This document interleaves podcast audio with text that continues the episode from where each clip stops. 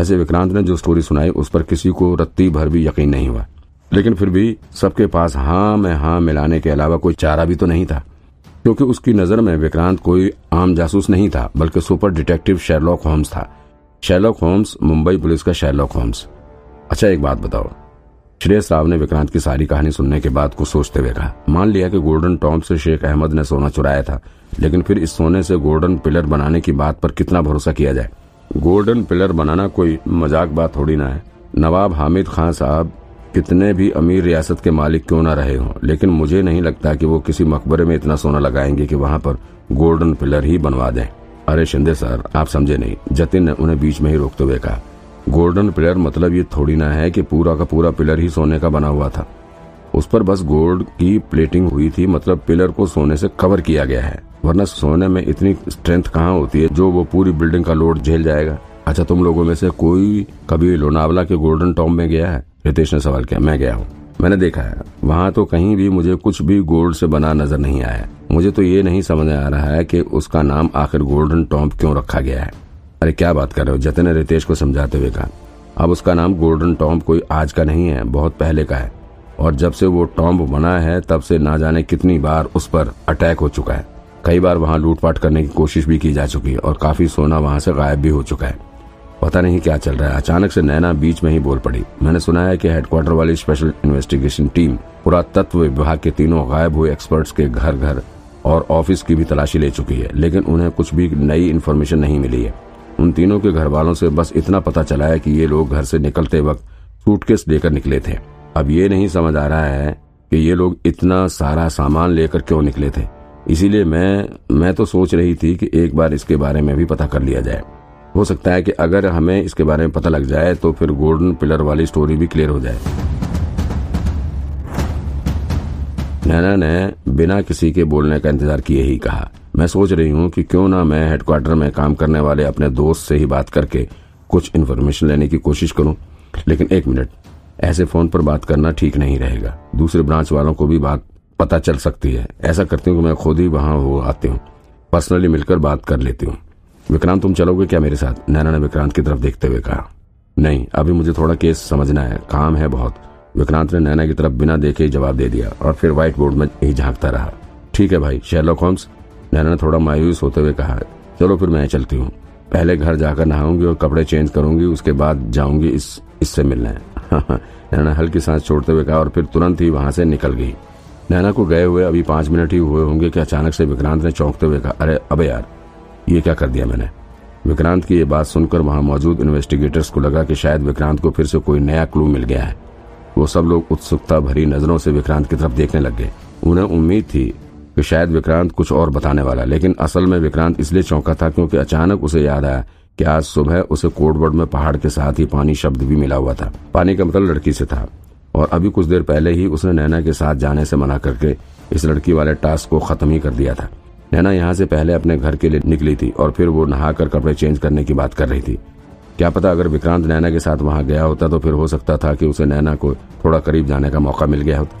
लेकिन अब पछताए क्या हो तो जब चिड़िया चुग गई खेत। ये कहावत इस वक्त विक्रांत के ऊपर बिल्कुल ठीक बैठ रही थी।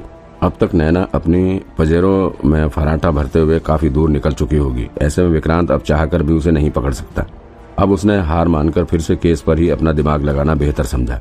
वैसे भी आज विक्रांत को कोडवर्ड में पहाड़ शब्द मिला हुआ था। ऐसे में उसे केस में कुछ न कुछ प्रोग्रेस होने की पूरी उम्मीद थी। काफ़ी देर तक वो इसी आस में व्हाइट बोर्ड के सामने खड़े खड़े केस के बारे में क्लू ढूँढने की कोशिश करता रहा। लेकिन ना तो उसे अभी तक इस चोरी का सटीक मकसद पता चल पाया था। और ना ही मिस्टर मणिरत्नम अय्यर के मर्डर होने का कारण समझ आया था। काफ़ी देर तक व्हाइट बोर्ड के सामने खड़े होकर सोचने के बाद विक्रांत को लगा कि एक बार तारीख की खबर ली जाए। क्या पता मकबरे में से चोरी हुए सामान के बारे में कुछ पता लग सके। ऐसा सोचकर विक्रांत ने तुरंत ही तारीख के ऊपर लगे अपने अदृश्य कैमरे को चालू कर दिया। उसने अदृश्य कैमरे की मदद से देखा। अब देखा तो पता चला कि तारिक इस वक्त हॉस्पिटल में पड़ा हुआ था। उसके हाथ में सीरेंज लगी हुई थी और उसे शायद ग्लूकोज की बोतल चढ़ाई जा रही थी। ऐसा लग रहा था कि पिछले दिन विक्रांत के पकड़े जाने और उसकी धमकी सुनने के बाद घबराहट के मारे तारिक की तबीयत ही बिगड़ गई थी। फिर विक्रांत को लगा कि एक बार तारिक को फ़ोन कर लिया जाए। विक्रांत ने अपना फ़ोन बाहर निकाला और तारिक को कॉल करने जा ही रहा था तभी अचानक उसके दिमाग में कुछ बात आई। मैं कैसे अब इस केस की इन्वेस्टिगेशन को आगे बढ़ा सकता हूँ? विक्रांत जानता था कि अब चूँकि डिटेक्टिव देवाशीष मुखर्जी ने इगतपुरी के मकबरे से चोरी हुए सामान को पकड़वाया था ऐसे में अब हेडक्वार्टर ने अब चोरों को पकड़ने की पूरी ज़िम्मेदारी देवाशीष और उसके ब्रांच वालों को दे रखी थी। बाकी किसी भी ब्रांच वालों को अब इस केस में इंटरफेयर नहीं करना था। अब भले ही केस में दूसरे ब्रांच वालों को इंटरफेयर नहीं करना था, लेकिन फिर भी केस की प्रोग्रेस रिपोर्ट तो इन लोगों को पता चलती ही रहेगी। अभी तक मिली रिपोर्ट के मुताबिक देवाशीष और उसकी टीम इन चोरों को पकड़ने के लिए दो तरीके से काम कर रही है। पहले तो एक टीम पुरानी फैक्ट्री के आसपास वाले एरिया का सीसीटीवी फुटेज खंगाल रही है, ताकि अगर वहाँ कोई हलचल हो तो चोरों को पकड़ा जा सके। और फिर एक दूसरी टीम चोर मार्केट में जाकर काम कर रही है। वहाँ पर बिकने वाले सामान पर नज़र रखी जा रही है। अगर चोरों ने मार्केट में जाकर सामान बेचने की कोशिश की तो भी उन्हें अरेस्ट कर लिया जाएगा। लेकिन अभी तक उन्हें कुछ खास सक्सेस नहीं मिल पाई है। वो लोग दिन रात इन्वेस्टिगेशन में ही लगे हुए ऐसा लग रहा है कि मकबरे से चोरी करने वाले लोग कोई मामूली चोर नहीं थे। ये लोग चोरी करने में तो माहिर हैं ही। साथ ही ये लोग छुपने में भी माहिर हैं। इन लोगों को पकड़ना आसान नहीं है। भले ही देवाशीष ने इनके चोरी किए सामान को पकड़ लिया लेकिन फिर भी अभी चोरों के गले में शिकंजा डालना बहुत दूर की बात लग रही थी। ऐसे में अगर विक्रांत को देवाशीष से पहले इस केस को सॉल्व करना है तो फिर कुछ अलग और नया तरीका अपनाना होगा। कुछ शॉर्टकट ढूंढना होगा। लेकिन ऐसा कौन सा शॉर्टकट हो सकता है? कुछ देर तक यूँ ही सोचते रहने के बाद विक्रांत के दिमाग में एक आइडिया आया। आइडिया मतलब कि एक शॉर्टकट दिमाग में आया। लेकिन क्या ये क्या ये भी केस पर काम करने का कोई तरीका है? चारों तरफ़ काफ़ी ऊँची ऊँची पहाड़ियाँ ही नज़र आ रही थीं और रास्ते में दोनों तरफ़ काफ़ी हरियाली से भरा रास्ता। विक्रांत और जतिन एक साथ चलते हुए गोल्डन टॉम्ब की तरफ़ बढ़ रहे थे। वैसे विक्रांत पहले भी कई बार गोल्डन टॉम्ब आ चुका है। पहले वो यहाँ पर सिर्फ़ घूमने के लिए आता था, लेकिन आज यहाँ पर आने का मकसद दूसरा है। आज वो यहाँ का इतिहास जानने के मकसद से आया है और इसीलिए वो अपने साथ जतिन को भी लेकर आया हुआ था। जतिन को पुरानी चीज़ों के बारे में अच्छी नॉलेज है। ऐसे में वो विक्रांत को इस गोल्डन टॉम्ब के इतिहास के बारे में अच्छे से समझा सकता था। बिना मतलब की थकान। आधा दिन लग जाएगा इसे चढ़ने में। जतिन ने ऊपर पहाड़ी की तरफ़ चढ़ते हुए विक्रांत की तरफ़ देखते हुए कहा, लेकिन ठीक भी है कि इस पर काम करते करते हम थक गए थे।